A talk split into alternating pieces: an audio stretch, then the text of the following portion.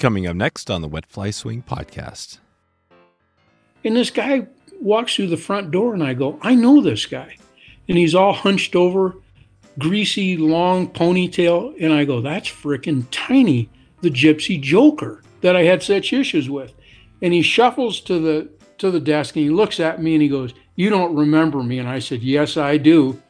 Later that day, he and I went out and fished tenkara together. He he became a big tenkara fisherman. That's that's what fly fishing does. It brings people together.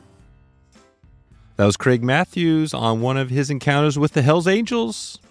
Caddis Hatches Yvon Chouinard and his creation of 1% for the planet. Today on The Swing. Welcome to the Wet Fly Swing Fly Fishing Show, where you discover tips, tricks, and tools from the leading names in fly fishing today. Hey, how you doing today? Thanks for stopping by the show. We just wrapped up the big Stillwater School giveaway yesterday, and we're going to be picking a winner very soon. But if you want to get involved in this, if you want to grab a slot right now, you can just do that by heading over to wetflyswing.com slash trips. Trips is what you need if you want to just grab. We're heading up to Northern Lights Lodge up in northern BC for some crazy stillwater fishing, uh, some epic wilderness uh, lodge experiences. This is an amazing trip. Heading up there with Skeet and the crew. Uh, so check it out right now. You can actually book a slot right now. Wetflyswing.com slash trips. Today's episode is sponsored by Range Meal Bars. Each bar is 700 calories and fits easily into the pocket of your backpack, vest, or wherever you need.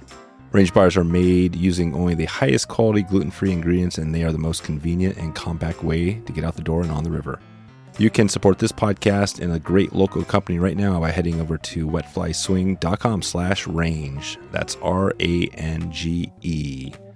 Range Meal Bars, a legitimate meal in your pocket. Today's episode is sponsored by Trxstle, who you know from their game changing telescopic fly rod roof rack systems. But did you also know that Trxstle just released the only universal bike rack system designed exclusively for the angler and outdoorsman? You can check out this new universal rack system at wetflyswing.com slash trxstle right now to see their full line of gear carrying products and the Artist Series apparel. That's Trxstle, T R X S T L E. Trxstle, live your pursuit.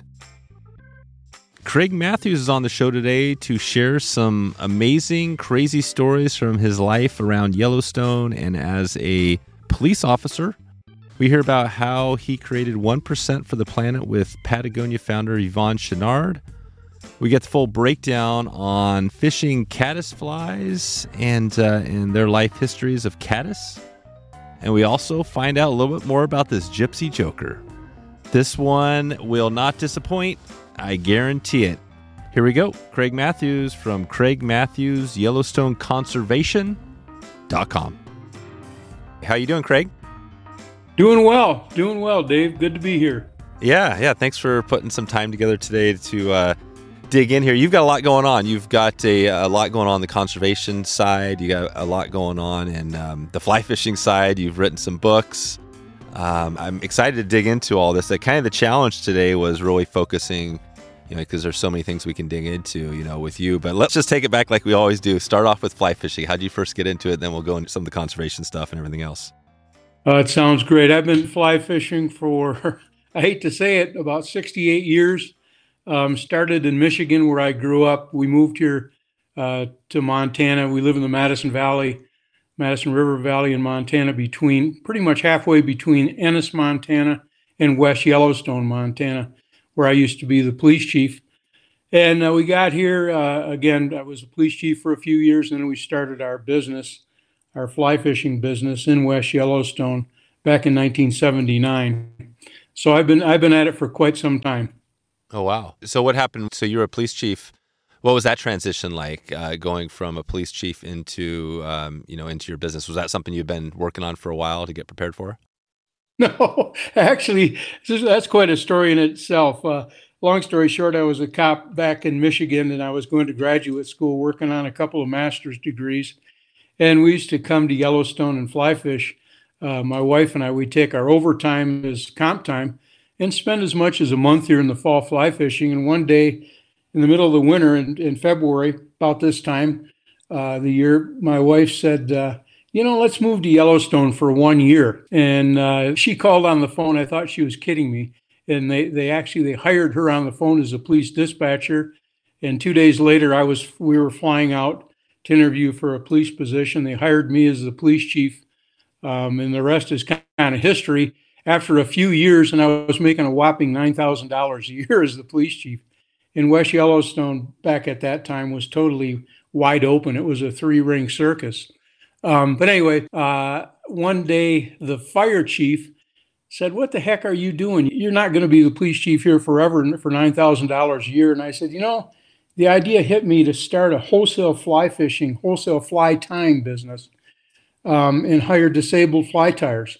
And eight hours later, they were digging the hole for, uh, for our business. We went up to the state capital, uh, Helena, Montana, and worked with the state people and, and brought back uh, six disabled, handicapped individuals, taught them how to tie flies, and away we went into the uh, wholesale fly tying business.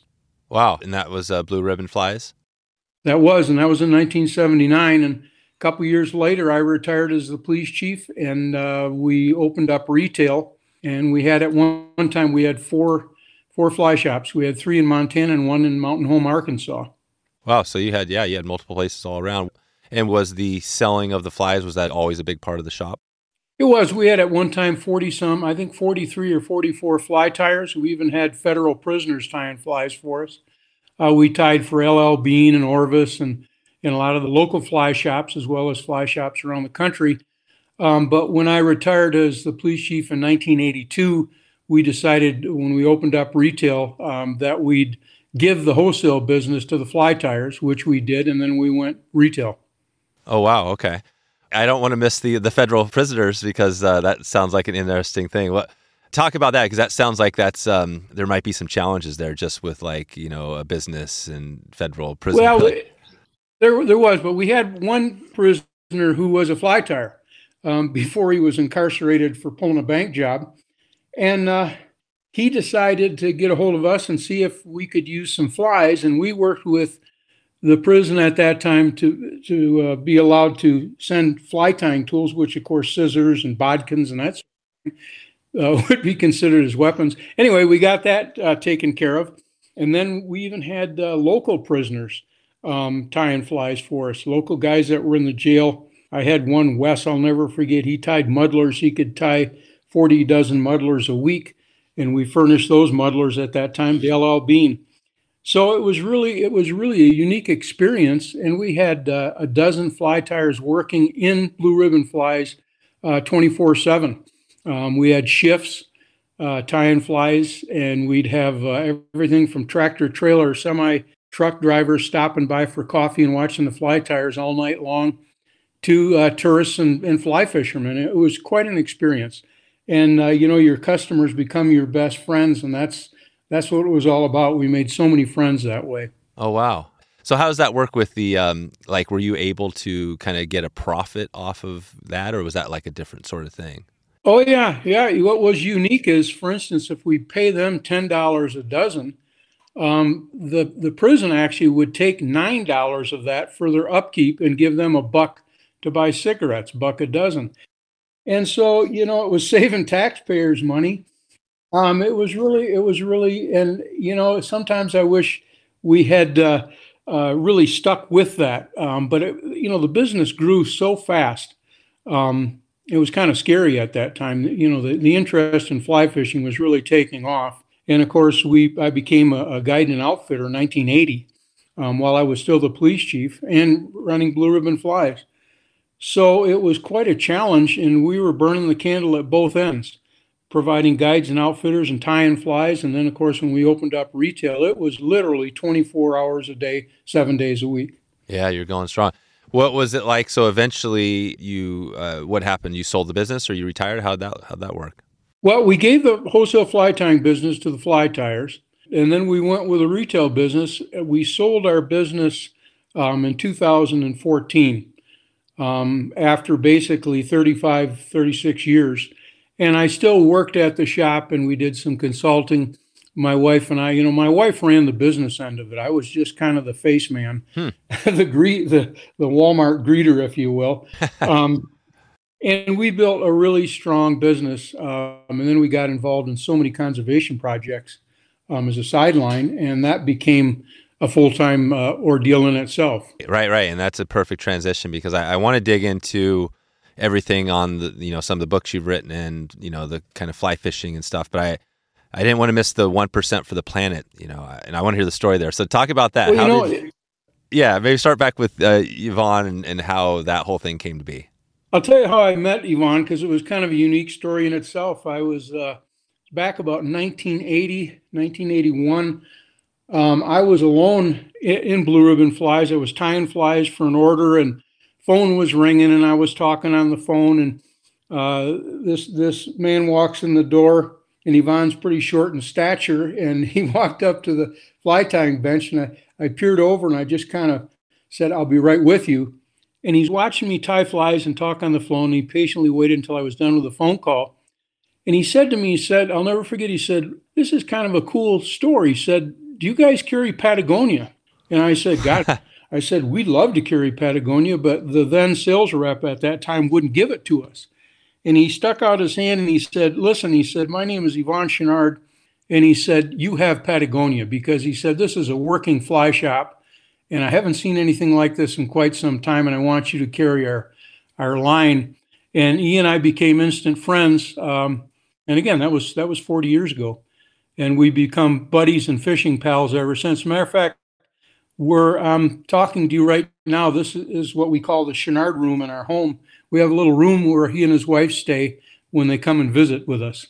Cool. Yeah, yeah, that's awesome we've talked about him and Patagonia quite a bit. We've had some done some Patagonia episodes. You obviously, bet. they're they're leading the way with a lot of the conservation stuff. Um, take us back to the one percent for the planet. So you you uh, started that with him, right? Tell yeah, us that story. How that began? He and I were were fishing, which we did a lot uh, together, and we still do.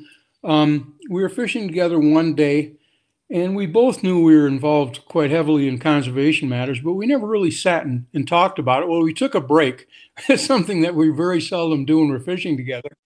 And we're sitting on the bank of the river right in front of right in front of where I'm sitting right now, right down below our home, um, uh, right on the Madison River, where Horse Creek empties in. There's a little pasture there, and we're taking a break and we're talking about conservation and some of the things we've done. And, and lo and behold, we both found that we were donating uh, a percent of our gross sale, and that's the key gross sale, not net profits, hocus pocus, uh, gross sales to conservation. And at that time, um, we were donating, uh, it turned out to be 2.2%. And Yvon and I decided at that time, because our businesses were dependent, you know, on a healthy environment, and we'd been giving back to a healthy environment, to conservation uh, programs and advocacy and activism programs, we decided that we would uh, start a start a little uh, venture called One Percent for the Planet. And the following week, I flew down to Ventura and we put it all together. And the rest is is basically uh, we're chugging along. We recently broke uh, 435 million dollars um, in conservation giving, which I'm something I'm very proud of. We celebrated our 20th anniversary last year in uh, LA and had quite an event there at the summit, the 1% summit. Right. So it's still going strong and in Patagonia, and I mean that must have evolved over the years. But what does that look like? Being, I, and I'm trying to think back in 1980, Patagonia, they probably were going, but early on, what's that been like? Seeing the evolution of Patagonia into this kind of world leader in, in what they're doing? It's been really unique and it's been quite a wild ride. And I've been so so fortunate to be part of it, Yvon. You know, although I've never worked for Patagonia, I've worked a lot with Patagonia. Um, and of course, Yvon has transitioned the, the corporation now into a conservation foundation. But it's been a lot of fun and it's been a lot of work. But we've we've met the greatest people and uh, unfortunately, there's very few fly fishing businesses that are members of 1% for the planet. Um, why we don't really know, but anyway, um, we have over 3,000, I think, members now worldwide. And you know, our mission, of course, is to accelerate smart uh, environmental giving, and uh, it's really been been fun to watch uh, the, the advocacy part of it and the activism part of it, and watch it grow and how it can uh, positively have an impact um, on a healthy environment. Mm-hmm. And talk about that. How does it have a positive impact? Like, how are those decisions made about where the one percent goes as far as funding projects? Well, what's what's really unique about one percent for the planet? It's kind of like paying your income tax, but telling uh, those in power where you want your income tax money to go. In other words, when you contribute to 1%, you write your check out to those research and approved conservation causes. And that's how we've been able to make such a positive impact with uh, programs like our $3 Bridge Project. Um, we recently did a project with the BLM um, and a private landowner where we gained access to six miles of the Madison River for walk in fly fishermen as well as hunters and bird watchers. We've done uh, big projects like the Olive Ranch easement, conservation easement with Trust for Public Lands. We work with a nature conservancy, all of that to uh, protect locally here in the Madison Valley. The valley is uh, over 55% protected by conservation easement. And much of that has been a result of 1% for the planet giving. Um, and again, you know, you write as a business owner, you write your check to those conservation causes and environmental causes. And in the state of Montana, which is, you know, we recently gained a million, we have, have finally recognized as having a million um, people occupy the state of Montana, a million residents. But 1% for the planet has given over $8 million to conservation causes in the state of Montana. So it's had a huge impact um, locally and a very positive impact on, on conservation projects. We, uh, for instance, the Odell Creek Restoration Project. Um, a lot of people came at us because it's enhancing a private fishery. But where we came at it was it enhances uh, greatly a private fishery by stream restoration. But that stream has become, is one of the biggest uh, tributary streams to the Madison River. And by recruitment of thousands and thousands, if not millions, of wild trout, a lot of those end up in the Madison River. Um, you know, they just entrain down to the Madison. So it's a real public benefit at a small price um, to the uh, business owners who greatly benefit from that. Right. So essentially, in a general sense, I mean, you would take, say, if somebody made a thousand or a hundred thousand dollars in a year, a company, they could give a thousand dollars. You know, that's the one percent or whatever, right? And then, and then they literally write a check to say a specific group that they love. Yes. And that Oh wow, yeah, and then then it's tracked through, however, through your processes. That's correct. You know, you either uh, submit a certified uh, public accountant um, receipt that says that you're doing that, an acknowledgement that you're doing that every year. Um, you have to be certified every year that you're a business that you're. And recently, we started a individual membership where people like myself who are retired can actually be uh, become and stay a member of 1% for the planet by donating 1% of their gross income per year. Gotcha. Yeah, that's pretty amazing. Yeah, I love how open it is to yeah, let people choose what groups they want to support, right? So what happens yeah. when you have a per, you know, do you ever find that people maybe support groups that are um, I mean, you know, there's a lot of politics, obviously, that gets into some of this in a kind of a negative way at times. Do you find that's ever an issue where there's groups that maybe 1% wouldn't really support, or is that vetted through the process? Um, it is vetted through the process. You know, it has to be researched and approved by 1% for the planet headquarters conservation cause. So if, you know, a lot of people donate to the uh, Bozeman Symphony, that's fine and dandy, but it's not a conservation cause. So consequently, they can't certify that. Perfect. Gosh, this is great. So, I mean, you must be, I mean, with that, and then you have a lot of other things going on still. What do you think when you look at the area? I mean, it sounds like you're really focused in, you know, where you're at on the Madison, Montana. Um, what do you think is the biggest challenge if, uh, you know, just staying on that conservation to, um, you know, I mean, protecting these wild places? Yeah, probably the biggest, uh, the biggest cause that we're, we're really concerned with, of course, is wild trout habitat uh, preserving wild trout habitat, protecting it, um, and that's where like our three dollar bridge project came came in so strongly, protecting about four miles of the river from harmful streamside development. You can imagine if there was homes every hundred yards in that whole uh, four mile stretch on both sides of the river, uh, two miles on both sides of the river. You can imagine, you know, not only lawns uh, extending right to the right to the water's edge, habitat destruction. Um, you know that that's what that's what our goal is right now is habitat protection, primarily on the Madison River. Okay, perfect. Good. Well, let's let's maybe start there on the Madison because you know, I mean, there's a bunch of amazing, famous rivers in that area, but the Madison is definitely one of them. Um, and you've written some books. Maybe we can start there with your books. Give us a little rundown on what you've written over the years, and uh, and then we can start there.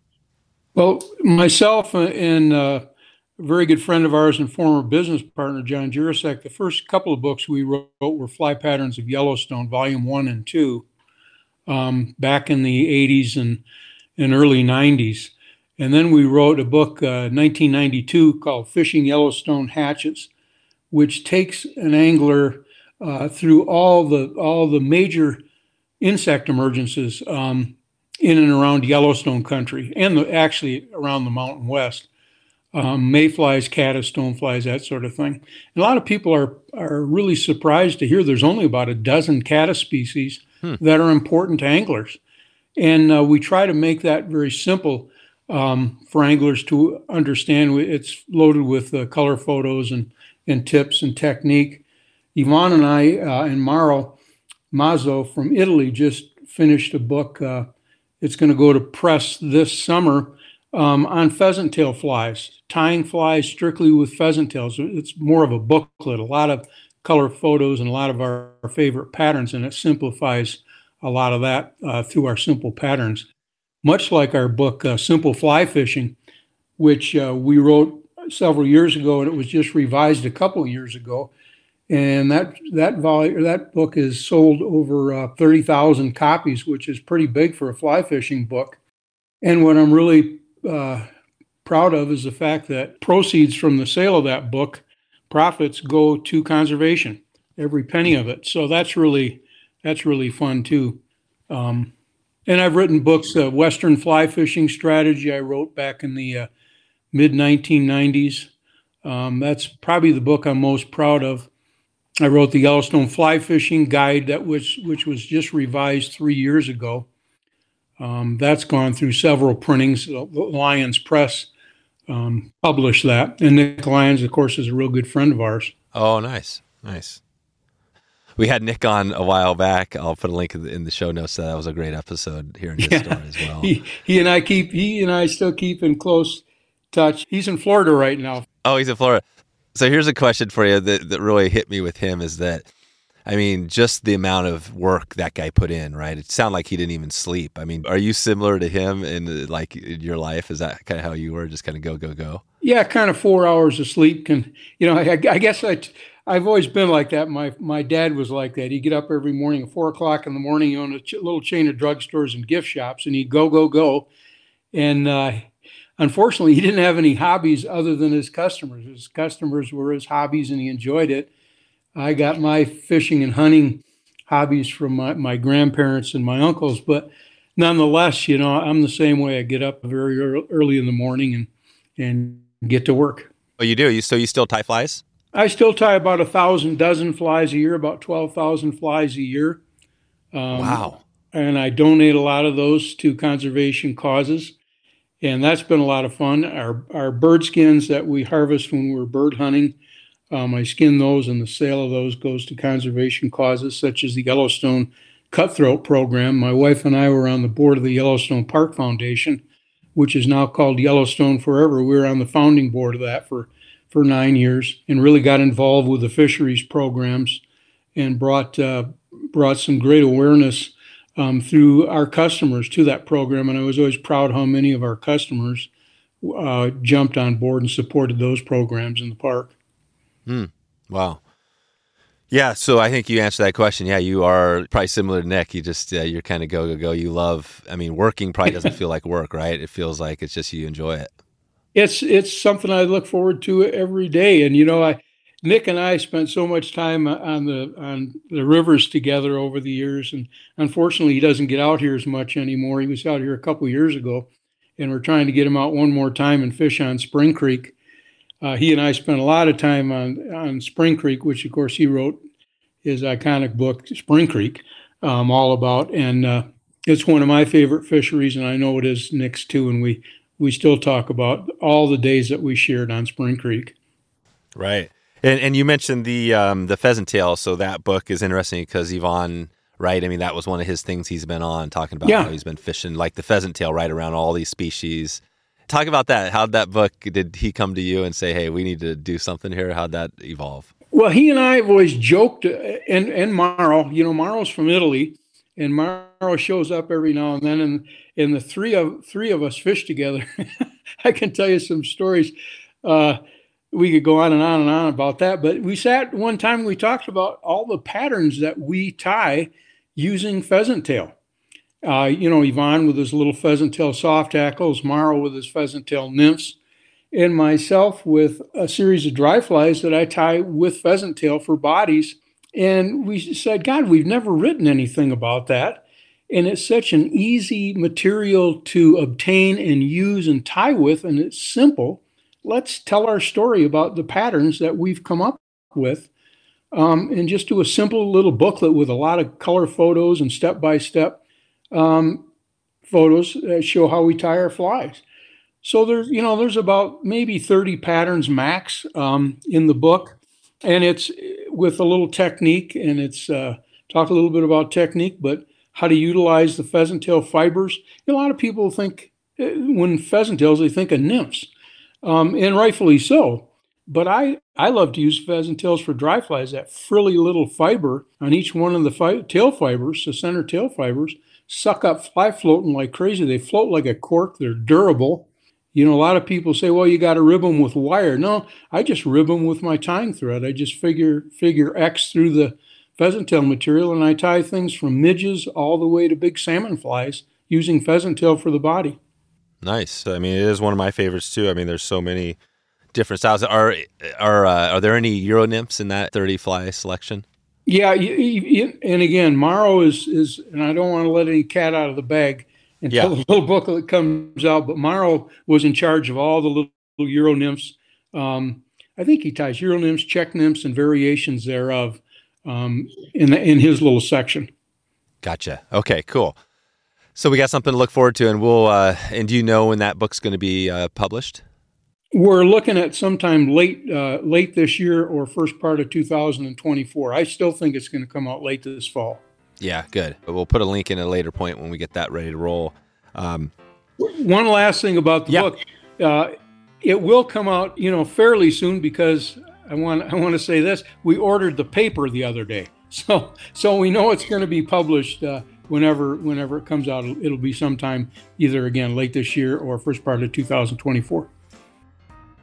Drifthook has pre-packed fly assortments for every stage of your fly fishing journey. Their professionally curated fly fishing kits are crafted so you can catch more on your next outing.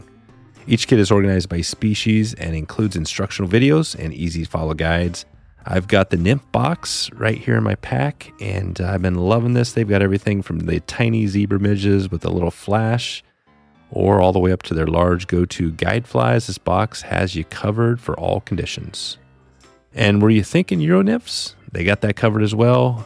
Beautiful Euro nymph flies, all the key flies you need to get going, whether you're a brand new to it or a veteran. Drifthook has the flies for you. Along with their nymph boxes, they have dry flies, streamers, and all the education to go along with all these as well. These are fly shop quality flies, hand tied and inspected before being carefully packed neatly into these boxes. And Matt personally packs and prepares these boxes like he was tucking the kids in for bed at night, cozy, comfortable, and just the right amount of love. Whether you're an experienced angler who needs to stock up on some flies or get a great gift for the family, uh, Drifthook has you covered. Check them out right now. That's Drifthook, wetflyswing.com slash drifthook, and use swing at checkout to get 15% off your next order. You support this podcast and small business by checking out Drift Hook right now. Let's go around the block here on like uh, you know hatches and things like that because you know there's a lot of famous rivers. We talked about the Madison, all the stuff in the Yellowstone, everything through there.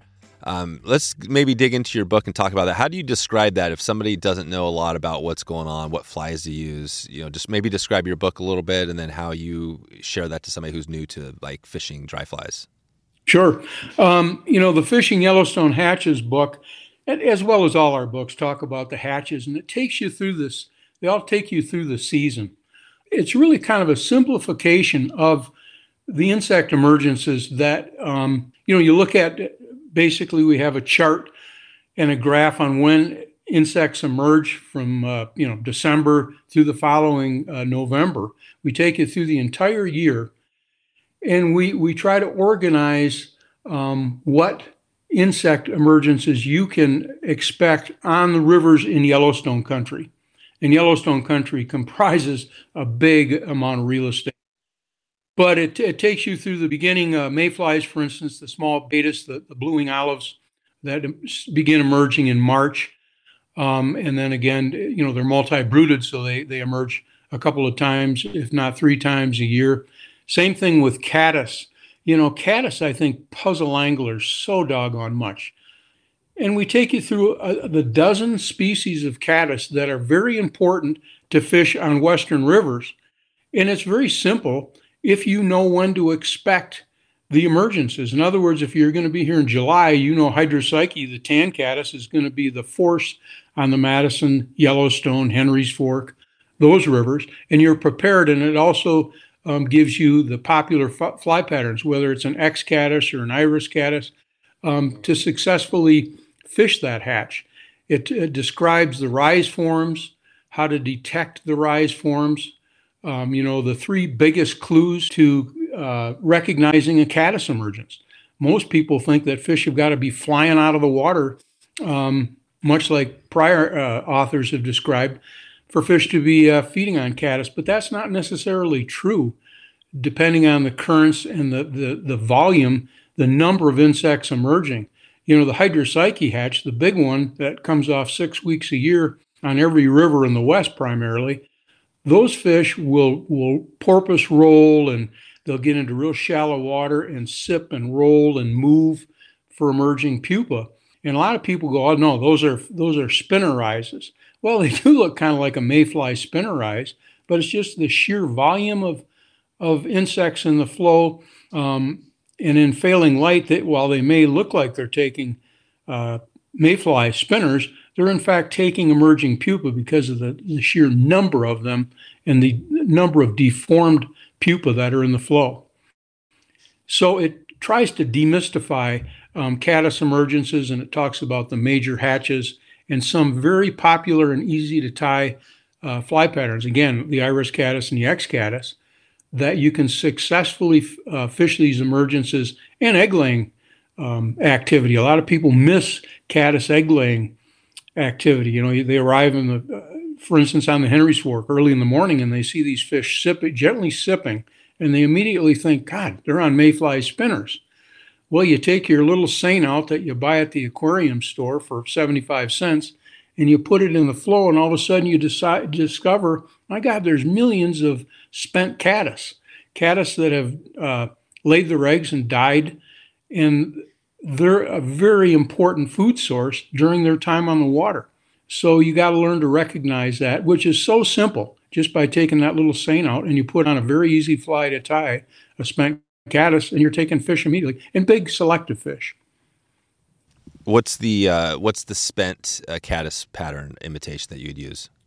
Um, I use a simple body. It's got a Zelon uh, Zelon dubbing body uh, abdomen. It has a spent wing of either parapost or Zelon medium to dark dun, and a little thorax or a head uh, figurated around those wings. And you sweep the wings back on about a 45 degree angle to, to imitate those spent caddis, and then just a thorax or a head of uh, hare's ear. You can tie the fly in 30 seconds, and you can. It's so durable and easy to see um, that you can catch a bunch of fish on it and you know, while the while you may catch a fish or two on a mayfly spinner, you'll catch ten times more fish, particularly larger selective fish, if you're if you're in the ballpark in terms of pattern. Mm, right. And you mentioned the tan caddis. Let's keep going around the hatches, just focusing on caddis. So, um, you mentioned the hydropsyche. And, yeah, you, uh, you, know, the yeah. hydropsyche really is the second cat. The first caddis, of course, is the of importance is the brachycentrus, the Mother's Day caddis. Mm, yeah. And, you know, this area is famous for Mother's Day caddis, whether you're on the lower Madison, you're on the Henry's Fork, or you're on the Yellowstone. The Mother's Day caddis is the first important caddis. And it, and it occurs obviously during the time of, of Mother's Day, you know, uh, late April, first part of May primarily. On the upper Madison, it, it can be really important later uh, during the month of May. Mm-hmm. But that's a hard one to miss because there are so many adults fluttering around, um, and they fish tend to concentrate primarily initially on the emerging pupa.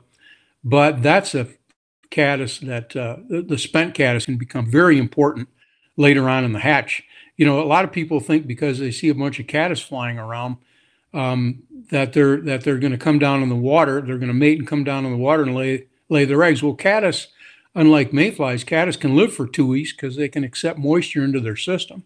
So you'll see these big flights of caddis, and consequently, what that is is a female caddis looking for male caddis to mate with.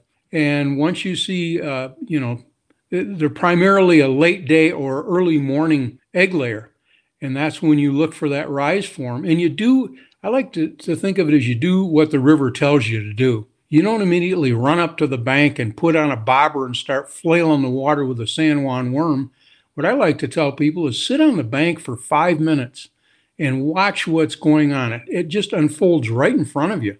Get on a likely piece of water, watch the insect activity, watch the rise forms, take out your little seine and spend 30 seconds in the river uh, seining, and you're going to determine what the fish are feeding on, put it on an appropriate pattern, and you're going to catch fish.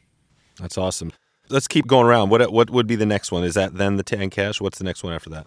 Then the hydropsyche, yeah, but mixed in with the hydropsyche uh, is the little black caddis, the Glossosoma montana, which is a little black caddis, which is a sneaky little son of a gun, because sometimes in the population can vary greatly from year to year. You know, you have a year like last year where on the Madison it was a force. That that caddis was huge, in terms of insect activity and rising fish to that insect activity.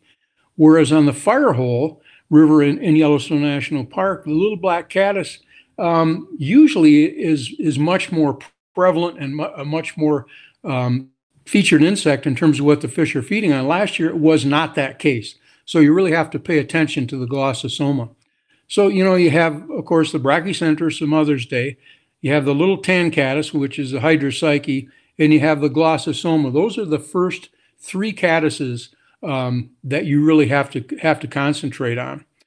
Uh, about mid-season, you know, then, then you'll have Cheumatopsyche, which is a little tan caddis, uh, much like the hydropsyche, but uh, size 18, where the hydropsyche is a 14, 16. Um, you may have Helicopsyche uh, on the on the Firehole River as well as the Henry's Fork, and then you have followed by the Rhyacophila. And the Rhyacophila is the, kind of the Cro-Magnon of caddis. It, it does not build a case. It's a free-form caddis that lives on the bright green larva, which is very important um, to fish and fishermen. Uh, and that comes off later on in, in mid-July, mid to late July. Um, that can become very important at that time. And you have a couple other species of caddis that are locally important, whether it be on the Yellowstone River in the park um, or on the Henry's Fork, some smaller caddis. Mystacides um, is another one. You know, we call that the black dancing caddis, which is really important on spring creeks. So, you know, if you know your caddis, you know when to expect them. Um, you're going to be you're going to be doing very well tying according uh, representative patterns, which are very easy to tie. So, what would be if you went back to like the Mother's Day caddis? What would be a good one that would imitate that? There's three different um, caddis patterns that I'll use for the Mother's Day caddis. One is a pupa. It's an olive. They have distinct olive body and have a very dark, almost black wing. I just use like a, an olive body with a turn or two of starling soft tackle, and that imitates um, the the the emerging pupa. Uh, for the dry fly, you know, there's a lot of impaired and disabled um, caddis that try to emerge and they get caught in the shuck just by nature of the way they emerge. You know, they get caught as they try to uh, that little gas bubble that forms inside their exoskeleton as they ascend to the surface, and they get trapped in their shuck, and they become readily available. And that's where the X caddis works its magic. Just a trailing shuck of caddis dyed Zelon, uh, a dub body of olive Zelon dubbing, and a simple deer hair wing, and you're in the game, 14s and 16s. And that caddis, uh, you know, you can fish that primarily throughout all the uh, insect activity, whether it be emerging caddis or egg laying caddis. But if you want to really get specific for the egg laying caddis, again, uh, kind of an olive Zelon body, um, a wing of parapost or Zelon dark dun, kind of swept back at a 45 degree angle, and hare's mask thorax. And you're you're right in the ballpark for the the spent in the egg laying uh, Brachycentrus, Mother's Day caddis. Mother's Day. Okay, and then what about like the black caddis and the tan caddis? Is there a dry fly uh, example? The little black caddis is really interesting in that it's the only pupa that can caddis pupa that can swim, hmm. and it can move around. And during the heat of the summer, it may be the only insect that is furnishing dry fly activity and feeding activity because it lives in the highly oxygenated shallow riffle sections of the river. And quite often in the morning, if you get there early in the morning, for instance, on the Madison or the Yellowstone, all the fish, I mean, every one of those fish will be nosed up into those riffle sections, taking emerging glossosoma pupa, and they're, the color of them is pink. They're pink. And people don't realize that until they and a good friend of ours, Rick Duffield, uh, I kind of lost track of Rick uh, because of COVID, but Rick seined up a bunch of them on the Madison one day, and he said, We got to tie imitations. And we tied imitations and we just killed them throughout the dog days of summer. And pink.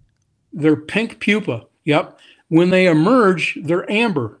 The moment that they emerge, their body turns to amber, a brilliant amber. So, consequently, if you tie a pink larva or a pink pupa, and then you tie an amber bodied with a dark gray or black wings, and they're size 20. They're tiny, but the fish really love them. Um, but if you tie an X caddis with a dark black or gray wing and an amber uh, Zelon body and just a shuck of caddis Zelon, you're you're you're with a killing pattern. You can't go wrong. Mm, okay, so pink and the X caddis probably on a lot of these you could use it. It overlaps depending on the yes. color. Yeah. Yep. Well, what about the hydropsyche, the the tan caddis? The hydropsyche is really unique in that uh, this is where we came up with the, the fly pattern, the iris caddis. Um, the iris caddis was tied to imitate an emerging pupa caught in its shuck, and the hydropsyche emerges in mass, huge numbers of emerging uh, hydropsyche late in the afternoon. Their body, just prior to emerging, is a brilliant amber, as in the shuck is kind of a neutral caddis, real light tan, and of course they have a tan wing. So consequently, you can tie the iris caddis with that uh, caddis dyed Zelon uh, shuck, uh, amber body, and if you use pheasant tail, which I do quite often for the body, just that uh, ambery colored pheasant frilly fibers on a center tail, and then you you take uh, the wings, and a lot of people think that the wings that we uh, imitate with a loop of Zelon, loop of white or cream colored Zelon, uh, to imitate the wings. A lot of people think that we were trying to imitate the exoskeleton caught in that shuck, but those are the emerging wings that are trapped in the shuck, and then just a simple head of hare's mask. And again, you can tie one of these in under a minute. You know, the shuck, a dub body, a loop wing of Zelon, and a head of of uh, hare's mask, spiky head of hare's mask dubbing, floats like a cork in failing light when you dress that fly with a, a desiccant floating, um, you you can you can see it a mile away. Yeah, this is awesome. Where did your the entomology? It sounds like you're very knowledgeable. Is this something you had a mentor or you taught yourself? You know, this I, is a lot. A lot of people. The entomology is a struggle, right? Yeah, you know, I grew up in Grand Rapids, Michigan, and of course, Doug Swisher and Carl Richards that's where they were. And they, they wrote their first book, uh, Selective Trout, um, right there on the banks of the Rogue River there and the Muskegon River and the Pere Marquette, where I kind of cut my teeth initially on fly fishing. And, and I really paid attention to gentlemen like that. They were members of our local TU group. And that kind of piqued my, uh, my uh, inquisitiveness in terms of insects. And I've always been a nut on insects. I used to have a huge butterfly collection and moth collection. I raised monarch butterflies when I was a kid. My folks built me an enormous screened in porch, and I had several hundred monarch pets, butterflies as pets back then. Anyway, when we moved here, I just uh, just continued that on um, in terms of aquatic insects. And again, you know, you just do what the river tells you to do, and, and it's so simple and so easy. If someone, uh, a beginning angler, just spends a little bit of time learning the primary insects, how to fish them, the technique, and some corresponding fly patterns, they're going to catch ten times more fish than if they mindlessly just put on a couple of nymphs and a bobber and, and flail the water. You know, I, I love to tell the story, and I had this happen again a week ago. I was fishing the Madison. I'm sitting on the bank. It was a day about just above freezing, and there's so much snow this year. I was sitting in my vehicle with my wife, watching the water, and all of a sudden, here comes the noses, and you know they're fishing, they're feeding on midges because that's really the only insect activity you're going to have in the middle of winter. So I get get down and I sit on my butt and I'm scooching along in my Patagonia waders and walking on my knees. Thank God for those knee pads and the waders. And I get as close as I can to these fish. I love to see their eyes when they take midges. And they get so locked into feeding on emerging midges. Well, I have two anglers on the other side of the river and they're running up and down the bank with nets that you could net uh, Atlantic salmon with. and they're they're busting through crotch deep snow and i'm watching them leapfrog and running and they never catch a fish jackie my wife says you know you caught seven fish well i in 25 minutes on the tip of your rod fishing 6x and a size uh, 24 midge while those guys caught absolutely nothing but they got a lot of nice exercise that's right Yeah, I know. That's it's a good reminder that uh, there's something to be said, like like you said, that uh, sitting back and just observing, right? That's a big part of this. Yep, just do what the river tells you to do. Yeah, and do you think that's good advice for if somebody wanted to really learn about entomology and start to understand what's going on? Just to, they could learn a lot by just doing that and, and understanding the insects, the caddis, and everything. I, I think so. You know, they, there's so much information online. Uh, there's so many good little publications. And there's so many great, uh, whether they're Trout Unlimited groups or Federation International Federation of Fly Fishers groups, um, and they should attend a meeting where they're talking about uh, insects. And and you know, again, there's so much out there to learn from, but the river's going to tell you the most. And you can read and you can talk to people, but boy, there's no substitute for time on the water. And I tell people just sit and watch. And I had a couple that came here from from Las Vegas, Nevada. They couldn't wait to fish midges, and they come to Yellowstone a couple years ago, and they want to fish the Madison. And I, I give them a couple of flies, and I send them down to the river, down by Reynolds Pass Bridge, and I said, "You're going to have midges uh, and fish feeding on them at 12, from 12 noon to 2 o'clock." So they go down and they they I guess they fish, and they come back the next day, and they walk in the door, and they're kind of dour. And I said, "What? what how'd you do?" They said, "We never saw a fish." I said, You never saw a fish? I said, and the number one ingredient to successful midge fishing in the winter is calm conditions. If the wind's blowing, you're probably not going to have good dry fly fishing. But I asked them, I said, was it calm? They said, dead calm. Got up to 27 degrees, blah, blah, blah. So just then, one of my guides walked in the door and I said, Hey, Dan, I said, Would you mind taking these people down to the river? And they, you could tell they were looking at each other like this guy's trying to sell us a guide trip. And I said, I'll tell you what. I said, if it works, I said, and you are so inclined, you could buy Dan a beer and maybe a burger afterwards. I said, I'm not going to charge you a dime. So they lit up and they went down there. And I'll never forget, I was talking to the guide later, and he said, classic. He said, We get down to the river and they're standing on the bank, and I'm sitting down on my eye level, basically with the water. And he said, There's five or six fish working in a little pool right in front of us. I turned and I said to Tab, I said, Do you see those fish rising? And he looked at his wife and smiled and winked and said, Oh, yeah, look at them all. Well, they didn't see the fish rising. Dan says, Sit on the goddamn bank And they sat on the bank, and he said he watched that guy's eyes open up real wide and go, Holy smokes, look at the fish rising.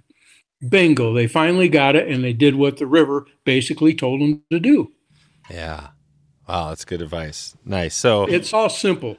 yeah, it is. That's the thing about the fly fishing thing. I love that's why this conversation is great because so many people when they get into fly fishing or before they get into it, they think it's so complicated, right? And it can be, you can make it complicated, but what you're saying is like literally it could be as simple as sitting down by the river, observing for a little bit, even if you're brand new to it, right? And you're just getting it. That's probably a good first start. That's what you're saying. Totally, totally. And you know, everybody everybody blames fly pattern. 90% of it is not fly pattern. It's it's drag. You know, people don't defeat drag.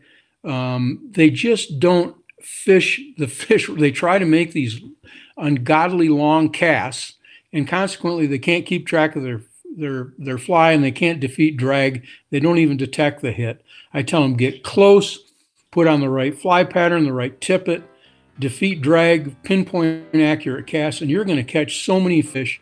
And lo and behold, people 90% of them get it after a sh- very short time. Today's episode is sponsored by Country Financial. The fires in the Northwest and throughout the West in, in the last few years have been devastating for thousands of people. Uh, those folks, some folks have lost their homes, their belongings, uh, and their sense of safety has all been challenged. This is why insurance and protecting your assets are so critical. Dalton at Country Financial is here, and he was on the front lines during the fires, handing out checks to Country Financial community members, providing drinks, food, and more. And each time Dalton meets up with a client, he does an extensive review of their current assets and coverage. This is his opportunity to really decide and let you know what you need uh, to make educated decisions for your insurance needs. This is a super critical piece, and Dalton Roy Roy loves it. He loves getting out in the rural community, connecting with people, loves the outdoors, fishing, hunting, everything that goes with it. And so I'm excited to be sharing uh, Country Financial and Dalton with you. The unexpected will happen, so it's always best to make sure your assets and life are protected. You can head over to wetflyswing.com slash country right now to get started. That's C O U N T R Y. Check out Dalton and support this podcast and a great local company right now. The pheasant tails, we talked about that earlier. Is there a pheasant tail uh, dry that would imitate some of these caddis we've been talking about? Oh God! Well, what I do is I just simply substitute pheasant tail for the body rather than dubbing. Oh, okay. So you just use pheasant tail. Yeah, and whether it's a midge, sometimes like on our Zelon midge, I'll tie one or two little pheasant tail fibers, wrap that forward for the abdomen, figure eight my thread through it for durability, and then tie a wing on and figure eight dubbing around the wing, um, and you're fishing. Boom. You can tie it in 30 seconds. Mm. Do you dye those like to get different colors for the body?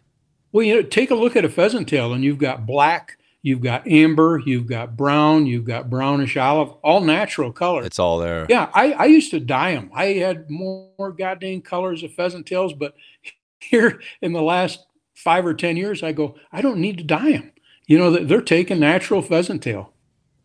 Gotcha. Yeah, another pattern. I'm not sure if you've ever heard of uh, Jim Teeny. He's kind of oh God, yeah, sure, yeah, you know Jim. Sure.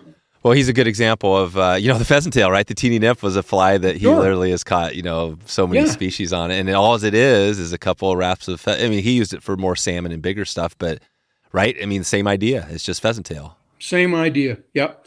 You know, and I always like to say, uh, originality in fly tying is just undetected plagiarism. Hmm. It's it's been done before. yeah, that's right.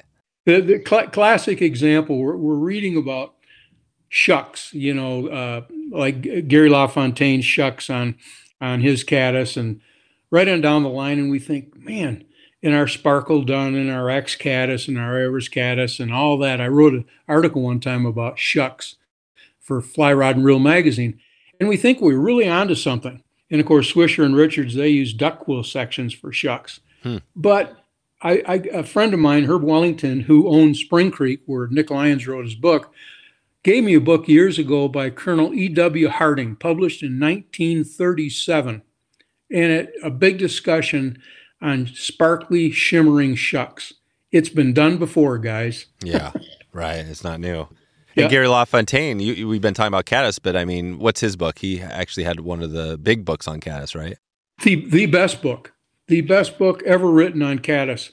And I tell people when they when they become serious, um, you have to read Gary's book. That that's the best book ever written on caddis flies. Right. And what's the name of the book? Caddis flies. That's it. So tell it. Did you know Gary? oh yeah, I knew Gary. Yeah, we've heard some stories about Gary. I ne- we never talked to him. I didn't know him, but I mean, there's so many stories. What would be one way you would sum up Gary because he, he seems like he was such a powerhouse, but unique. You, you know the energy and excitement. If he couldn't get you fired up to go fishing, you didn't belong to have a fly rod in your hand. Him and his dog, you know, and uh, I spent a lot of time with Gary. Gary and I did the first River Rap series, little video or little uh, audios on fishing, and uh, you know, just the excitement that he had. He would walk in a fly shop, much like old Charlie Brooks, you know, the local West Yellowstone author, and he'd light the place up. You know, he'd just walk in and the whole place would get electric. And everybody start talking about fly patterns and fishing and caddis flies and mayflies. And pretty soon, you know, everybody had a cup of coffee and the place was just, just buzzing with activity. Guys were, t- you know, that was one thing. We had six or eight vices around the shop, and we'd all be tying flies and excitedly talking about patterns. And that, that's fly fishing, you know, just innovation and, and the fun and the people that you meet and swapping stories. That's what it's all about. Yeah, it is. And that was Gary. And that was Gary. Yeah, Yep. that's just so cool. I love that. Um, your fly shop. What I mean, I I grew up around a little tiny fly shop, so I know a little bit of that experience. But yours seems like it was such a larger uh, process and shop. What what is that? What what did you love most about just coming into the fly shop? And was that a regular thing? You'd spend your time in the shop. I would come in the shop seven days a week. And I loved loved to get in the shop about seven o'clock in the morning, and people would be waiting to talk to you, and we just start swapping stories and flies. Pretty soon, I mean, it seemed like one cup of coffee later it was twelve noon, and then another cup of coffee was time to go home. And you know, when we lived in in West Yellowstone, and I was the police chief, um, as well as the owner of Blue Ribbon Flies, we had more goddamn fun because, again, that place was open twenty four seven. And there were times when my wife would push me out the door and go, "You got to go home and get two hours of sleep, man. You're running on empty." I couldn't get enough of it. And you met you met so many, some from President Carter to President Ford, right on down the line. You know, you met the greatest people: um, Tom Brokaw, Dan Rather, all those news guys, uh, Verlyn Klinkenborg from the New York Times. You know, you met all those guys, and everybody it was a common language was fly fishing and fly tying and it was so much fun Yeah, that's it. So you and you would be there pretty much all night almost, like until late, and then get up early and show up again in the morning. Oh god i don't know if you, you ever heard the name jack gartside. Oh yeah, yeah, Gartside, the Gartside Gurgler. Nick gartside gurgler. Jack gartside had a room in our basement at blue ribbon flies. He told people he slept in a tent up in duck creek the grizzly bear section of yellowstone park but jack really slept in the basement of blue ribbon flies. And he he and I tied together for many many years, and we would sit there 24 hours a day. And back then, I smoked like a chimney, and Jack, of course, always smoked like a chimney. And we sit there and smoke cigarettes and tie flies all day for 24 hours. Go go go go go. And uh, you know, Jack was such a good friend, and he was such an innovator, and he was a lot like Gary. You know, Gary LaFontaine. Just the energy he had. But I always like to tell the story. Jack had an appetite like no no other, and he was a skinny looking guy, eh, skinny and tall, and he always looked like he was just going to waste away. And I used to love it because I've seen him go out to dinner three and four times a night. By he he could look just he looked just famished. People fly fly fishermen would come in the door and he'd go watch this, and he'd put that forlorn look on his face, and the guy'd walk up and go, Jack, how are you? And he'd go, Oh, I'm just famished. Well, hell, come on out to dinner with us. Yeah, he was a God. master of that. Oh God, he was more fun. I gave our first first Yellowstone VW orange and white van to Jack Gartside. My wife and I gave it to him because he'd always show up. He'd take a bus out to Yellowstone, and he didn't have a vehicle. He'd hitchhike, so we gave him our old beat up van. And the first thing he did is take a rag doll and tie a noose around its neck and hang it in the back window because he loved people to stop and talk with him. And that sure was a that sure was a stopper. oh wow, that's so cool. So you're talking about 1979, 80, 81, starting the fly shop. I mean, back then to now, I mean, how have things changed? What what is the biggest thing you, when you see it? Must be. I mean, obviously more people, but um, do you see like? Well, the, yeah. The the biggest change, of course, not only the number of anglers, but um, the advances made. You know, whether it be waders, fly lines, leaders, tippets, fly patterns, the whole nine yards. I mean, the advances made in fly fishing uh, have been have been incredible. I always say fish don't have a chance anymore, but thank God for that little pea brain and selectivity. They sure do. But that, and of course, locally, the changes. You know, when we came to West Yellowstone, the town was run by by organized crime. My wife and I thought, oh really? We were, yeah, we thought it was going to be like Andy and Mayberry. She was going to be Aunt Bee, and I was going to be Andy, and all we were going to do was was fish and tie flies and the town was totally wide open. And I'm writing a book right now about those police chief years. My my good friend, uh, you're probably too young to remember Tom Brokaw, but oh no, I know Tom. Yeah, yeah. Tom was with NBC Nightly News for so many years, and he made me promise him a few years back I was going to write this book, and I'm closing in on 85,000 words. I got a ways to go, but it's all about the adventures of West Yellowstone. And again, not only not only organized crime, but we had ladies of the evening we had motorcycle gangs from the Gypsy Jokers to Hell's Angels, and we had four cops that that police that town 24/7, and we made it work because I always had a motto: you police a town the way it wants to be policed, and we did, and we made it work, and nobody got hurt, and we became friends with not only the bikers. Um, but the ladies of the evening, we all got along together, and those were the greatest times of my life. That's when we started Blue Ribbon Flies and we'd ha- we'd have the hookers hanging around the fly shop smoking cigarettes. Wow. We'd have the bikers coming in buying skunk tails to hang off their motorcycles, and we all became big buddies. And everybody said, "You can't get along with the Hell's Angels." Well, we did. And uh, the worst bikers were the Gypsy Jokers. Those guys were mean son of a guns out of Oregon, but we all got along. And I love to tell the story. You know, two years ago, I had a guy, the meanest man I ever met in my life the meanest son of a gun. He was just a nasty big biker. He was probably six foot four, weighed 235 pounds. But I got along with him 40 years ago. Okay. Well, couple years ago, I'm in the shop and I'm messing around, getting stuff together. And this guy walks through the front door and I go, I know this guy. And he's all hunched over, greasy, long ponytail. And I go, that's freaking tiny, the gypsy joker that I had such issues with. And he shuffles to the to the desk and he looks at me and he goes, "You don't remember me?" And I said, "Yes, I do." Later that day, he and I went out and fished tenkara together. He he became a big tenkara fisherman. That's that's what fly fishing does. It brings people together, and it was it's it was so much fun, and it still is. no, that's cool. I mean, I think that says a lot about you. I think especially in these this day and age, right? You know, you hear a lot about the the negative side of all the you know, politics and just everything. Yeah. But I mean, what, what we lose is that what you're talking about. I mean, literally, you were the police chief. And instead of being like, I'm just going to like lock up everybody, you're like, you know what? Let's have a conversation and see if yeah. we can talk. You know, when you look at that, does it seem uh, to, to some that might seem impossible, but what was the secret to that? Was it literally that easy just sitting there and actually talking to him?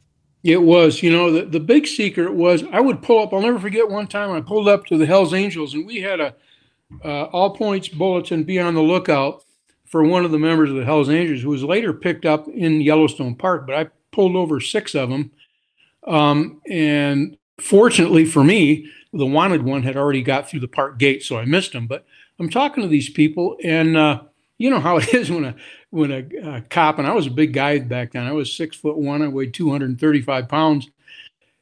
And I pull these guys, I pull up to these guys, and it's like, oh, here we go. You can tell they're just on the fight. And I said, Hey, can I buy you guys a cup of coffee? And they said, Are you nuts? And I said, No, I'm not nuts. I said, Come on. So we went over to the Silver Spur restaurant. We sat and had coffee. Pretty soon there were 16 of them. We became instant friends. I arranged for a campground for, for the bikers to stay at eight miles out of town. where they wouldn't. I told them, I said, you won't be bothered by the tourists. And they, I'll never forget. They they told me they said, you don't understand. We want to bother the tourists. That's what we do. I said, you know, I know you do that. I said, I'll tell you what. I said, we'll get along great. You can shoot your your guns out here. You can do whatever you do. Um, and I know you're going to come into town and harass the tourists a little bit, and that's fine too. But I said, as long as nobody gets hurt, um, we're going to be just fine. Later on that day, I'll never forget, I pull in front of Blue Ribbon Flies, which had just started. And here are two of the bikers with their big ladies. And of course, they call them their old ladies. And here they are on the back of their bike. And I'll never forget, there's a guy and his two sons from Kansas City, Missouri. And his two sons are like 10 and 11. And they're going to walk into Blue Ribbon Flies. And here's the two bikers with their two ladies. And the ladies are comparing tattoos on their shoulders. Well, pretty soon both ladies rip off their shirts. And and I go, "Oh my god." And these are big these are big 200 pound women. Wow. And these little kids turn to their dad and go, "This is such a great town, Dad. I'll, I'll never, I'll never forget it." And I had to go over and say to the bikers, "Hey, hey guys, can, can you knock that off?" You know, and they just they just laughed, and we never had a problem that way again. But uh, I, I just wrote about that the other day in the book. It was it always stuck with me. Crazy. Do you have a title for the book? Oh God, I've got fifty thousand titles, and I haven't settled on one yet. Right, right. God, this is this is amazing. So this is gonna be exciting to hear about this book um, and the Gypsy Jokers. I mean, I didn't even know. Obviously, the Hell's Angels is a very known name, but the Gypsy Jokers was a similar thing to the Hell's Angels, just a biker gang. Oh yeah, and the Sons of Silence. The Sons of Silence was a, a bike gang that a lot of people thought were were even worse, but they were the cleanest bike gang I ever worked with. You could give them the campground and they would pick up every doggone pull tab off a beer can. Back then they had pull tabs. The campground was actually neater when they left than when they came. And most bikers were, were that way. They were very proud of the fact that they had their own little turf, their own little fire pits. We brought in an outside toilet for them, which they used, and they kept it so clean. And I was always really proud of that because you know, everybody here was was talking about how we had to be a bunch of, excuse me, but we had to be a bunch of rough asses. And I said, no, we don't. We can get along with these people just by treating them the same way. You know, we all put our underwear on the same way, and we're going to get along with these guys, and we did. And it was the same way with the. I'll, I'll give you a short story with the ladies of the evening. I find out that, and it was fairly obvious uh, what was going on the first night we uh, attended a little local function at one of the nightclubs in town. And it was a, a, strip joint, but that night it wasn't a strip joint. It was more for the Chamber of Commerce. Anyway, here we are. And I see these gals walking around, and they didn't look like, you know, I mean, they, they were dressed for their profession. Let's put it that way. You know, seams, nylon stockings, and lipstick, and and all dolled up. And uh, one of them walked up to me, and they and we started flirting a little bit back and forth And my wife was on the dance floor dancing with her her buddy and uh, uh, a couple of cowboys and she kept staring back and i watched her fingernails grow as she's seen me talk to this lady anyway i figure out what's going on and i said gals and there were six of them and i said ladies i want you in my office tomorrow morning we're going to have a discussion long story short um, i told them that they were free to go they were free to ply their trade as long as nobody got rolled, they didn't steal money from one of their customers. They were clean, no disease. And every Friday, I wanted them in my office. I'd buy them lunch. We'd drink Coca Cola and, and smoke cigarettes. And they were going to tell me what was going on around town. And it worked for many years. Uh, prostitutes are very smart, they're very cagey, but they're great people. And still, three of them live in West Yellowstone, and I see them from time to time and we kind of walk down memory lane. They all got married, successful business people, you know, right on down the line. But back then, that's what they did, and we got along with them, and they got along with us, and we all worked together. Wow, that is uh, that's an amazing story. I mean, I wasn't even thinking about going down this track, but for you, it feels like it's this has been a pretty full life. How do you feel when you look back at this? You've had some pretty amazing stories. I tell people I'm the luckiest guy in the world. You know, I've I've got to live 74 years now of the greatest life. Um, and I've been, and a lot of it's been luck. You know, don't get me wrong. God dang, I've, I've dodged some amazing things.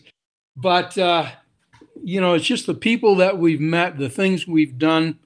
I've had an amazing life, and uh, I hope to get a couple more years out of it. Yeah, definitely. Well, what do you, as you look ahead, what, what keeps you excited now as you look out, say, you know, over the next, you know, 10 years or whatever? It sounds like conservation's still a big piece. Anything else that's kind of getting you fired up? Yeah, it, the conservation part of it's, you know, recently we founded and co-founded Fly Fishing Climate Alliance, and let's face it, that's that's going to be the biggest challenge of our life is saving this planet and and uh, doing a battle with climate change. Um, and that's where we're concentrated right now. I recently did a thing, Montana State University's climate conference, um, to teach advocacy and activism. And what really puts a smile on my face is to see the number of young people that are getting involved because it's not going to be our government or our religious leaders. It's going to be our young people and our business that's going to save businesses that are going to save um, this this world, this planet. But but that ex- that excites me. You know what what's what's taking place there, and uh, just the fact that you know last year I fished. Uh, 190 some days this year, the month of January. I think I, I was out 18 days so I get to, I still get to spend a lot of time fishing. I love to train bird dogs. I've got a couple of German Shorthairs. We spend a lot of time in the field. And I love to elk hunt. I've shot 44 mature bulls in 44 years on public land. And I've wore out four Nordic incline machines doing that. So I stay in shape and I get excited to face every day and be a part of the solution. That's it. What's your activity? So it sounds like, yeah, staying in shape. How have you done that over the years? Give us the the insight. Try to get the secrets to your you know your health and success. What do you have you been doing that for a while? Today I'll be on that God, and I hate that NordicTrack, but I've been on on a NordicTrack for geez thirty years, and uh, you know I use it religiously every other day. We cross country ski here. I can ski. I wish you could see right out the house. We've got a little herd of mule deer that feed around our house. We've got a big herd of elk that winter here. We've got a lot of snow, so we can uh, cross country ski, um, as well as utilize the incline machine. And I've got a Bowflex uh, weight machine, so I work on in weights. And again, I fish a lot, I hike a lot, and I don't consciously try to stay in shape, but I stay in shape just because I love to be active. And uh, you know, and I love to stay active mentally in terms of all these projects that we're working on you know, I, I, love these guys that I feel sorry for them. They, they retire and two days later they die because they just sit back and they don't do anything. Yeah. And I look at some of these young people that come in and they're they're 100 pounds overweight and they tell me they can't do uh, what I do. And cripe sakes, they're they're 60 years younger than I am. Right. So you know, just by being active and, and taking up a hobby that requires uh, hiking or fishing and wading. I love to wade, um, although I fish most of the time on my knees or on my butt because I like to get close to fish. But I still like to, you know, to be a part of the whole the whole scene here. And in order to do that, you've got to be able to hike and and whether it's hunting or fishing, you're just active all the time.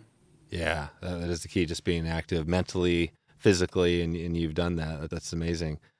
Um, I've got a lot here. I think we're going to leave on the table just because you know I think maybe maybe we'll have to check back with you at a later point. Um, you know, it's interesting. The conservation stuff we started there at the start, and I kind of maybe want to take us out there. Um, you know, you're in Montana. There's a lot of western states, right? You're right in the middle of it. Do you see, um, you know, kind of? Do you think of this as like everybody working together as you know the Montanas, Wyoming's, Idaho, everybody? Or is it more of a focus of local groups in each area? How do you see that? Like, what would be your advice to somebody that wanted to do something in their area, maybe they're in a, part of the, the country, what would they do? When you look at what's changed things environmentally and from a wildlife standpoint, an outdoor standpoint, and a wild trout standpoint, it all begins at the bottom, like a revolution. It begins at the bottom. And this is why grassroots advocacy and activism is so important, particularly now, because we're seeing assaults um, here locally on our, our public lands you know, you're seeing groups and you're seeing politicians that uh, are threatening to take away and sell public lands, um, to do away with protections, water protections, uh, clean water and clean air protections. We're involved right now in uh, proceedings against uh, Yellowstone Club and, and Big Sky for water pollution in terms of the Gallatin River. And you've got to get involved. You know, the Gallatin River um, is the life thread um, of that valley, the Gallatin Valley in Bozeman. And you look at what's happening to the Gallatin River, that algae bloom every year. So you stand up and, and you get involved. You know, and I think that's one thing that anglers, fly fishermen, have got to become more and more involved in local issues. And locally, we can make a difference uh, nationally. And, uh, you know, Montana Trout Unlimited is, is so involved. They don't take uh, money from, from uh, dark money, if you will. Um, and they try to stay out of that. And they, they try to, to advocate. And right now, we've got to, uh, you know, we got to become involved more and more in, in getting data, scientific data. I've been working a little bit with Huey Lewis on data collection. That's right. Yeah, he's a fisherman too, right? That's right. Yep. And uh, you know, it's all about the the data, and, and a lot of times you get uh, state and, and uh, federal groups that say, "Well, we don't have any data." Well, then, god dang, we've got to collect that data, and we've got to we've got to work locally and nationally to protect and preserve what we have left. And you have to speak up. You got to tell your story. And I know a lot of people are very reluctant to become involved. You say advocacy, and they run and hide. But that's what it's all about. It's advocacy and activism for the things that we love. And if we're talking fly fishing, right now we're seeing some real threats on our on our Clean Water Act and, and things like that, whether it's clean water, clean air, and wild trout habitat and native trout habitat. We have got to become more involved. And it's not just a $10 membership a year. It's attend meetings, um, write letters, get involved at these meetings with politicians, and go face to face with them you know, call them out. And and that's where it's at right now. And I think that uh, just starting there at the local level, right? Find your local group wherever you are in the country, the world, and and if there isn't one, start one, right? Maybe that's a good start. Yeah, yeah. I, you know, you, I love to walk in, have people walk in to a, a, local meeting, and you can see they have a little trepidation. It's like, oh, are these guys going to accept me? And man, at the end of the meeting, they're they're one of that group, you know, because we're all in this boat together if we love wild and, and native uh, trout. So that that's where it's out. Get involved locally. Yeah. Take us out here. I want I want to leave this off, um, you know, with uh, kind of Patagonia here and Yvon. I mean, when you look at all the people you've interacted with, him, you talked about the Hell's Angels. Is there something that you kind of learned from him that you take away? It seems like he's kind of out in front or he has been, but it seems like you you are as well. What, what's the biggest thing? You know, as a friend, you're a friend to him, right? So for those that never met the guy before, what is the secret with him? You, you know, the secret is to be be part of the real deal. And I, and I love to, you know, you talk about non-techie. He, Yvon and I are the most non-techie. When you talk about podcasts, I'm sitting here talking to this this screen, and I, am wondering how the hell does this really happen? Uh, businesses, good businesses is how it happens. Well, and, and Yvon and I, neither one of us, up until a year or so ago, neither one of us owned a cell phone, okay? And I'll leave you with this story. We're driving along, neither one of us owned a cell phone. We're driving along to go fishing, and he says something. And anyway, I'm driving and I look over at him, and God, he looked really weird. And I pulled over. I said, Are you okay? He said, I think I'm having a stroke. You know, Yvon's mid 80s, but he's in great shape. So I pull over and I opened his door and I said, "Tell me what what's the symptoms? What's the deal?" He said, "My whole right side is numb and it's it's vibrating, it's trembling." I said, "Holy!" So he gets out and I reach into the his pocket of his fishing pants and I pull this goofy device out that's oh and I he goes, "What the hell is that?" I said, "It's a cell phone." He said, "What are we going to do?" I said, "I don't know." So we threw it in the back of the truck and we went fishing. Really? Oh wow! neither one of us knew what a cell phone was or how to answer it. That is amazing. But yet he's the he's the real deal, you know. And, and he and I both together really enjoy standing up and talking to young people about advocacy and activism because that's where it's at. And young people are going to change this world and save the planet. That's amazing. Yeah, no, I appreciate that, and I think that. Uh, I think I'm hopeful to get to Yvon on the podcast as well because we have a big focus on conservation and, and helping to get the word out. And so, um, sure. So yeah, maybe the maybe this summer what we should do is do one together when he's here in this room, and we could do one uh, a quick. He'll he can't sit still for a half an hour, but we could do a quick one here. There you go. That sounds great. Yeah, we always talk about Patagonia and the great stuff, and you know, in the business of saving our home planet, right? I mean, it's this it's this really cool yep. story. So, yep. all right, Craig. Well, I'll let you get out here. I appreciate all your time today. We'll send everybody out to Craig Mathews, YellowstoneConservation.com, and I uh, just want to thank you here, you know, for all the all the good stuff you've been doing over the years for conservation and fly fishing, and I appreciate spending some time with you today. And likewise, thank you, Dave, and I look forward to seeing you sometime soon. There it is, wetflyswing.com slash 427. 427. 427 is where you need to go if you want to enter this Stillwater, uh, get a chance for one of these trips. We'll have a link in there that you can uh, join and get some more information on the upcoming trip. Uh, like we said at the start, we just wrapped this one up. We're giving away uh, that trip soon. If you just want to book a slot right now, you can go over to wetflyswing.com slash trips. Quick listener shout out before we head out of here today. Craig Jost. Shout out to Craig Jost. Uh, Craig reached out to uh, me on email and he said he said the podcast is awesome. He loves all we're doing uh, and helping him learn about fly fishing. Craig is coming from Colorado, but not the trout part. He says that he lives in the plains and fishes for the warm water species and he dreams of catching salmon on a fly. I'd love to see more walleye content on the podcast. Awesome, Craig. Well, we are going to deliver that. Some more walleye content is coming your way. I'm going to be working on that for you soon.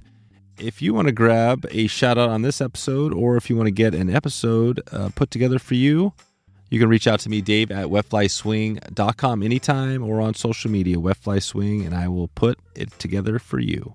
If you haven't checked in or if it's been a while, we would love to hear from you right now. That would be amazing. Okay, uh, quick one before we get out of here. Let's see where we are headed. Where we are headed next. All right, all right. We got some good stuff. I'm just looking ahead. Uh, we've got a bunch of episodes. I'm going to highlight a couple.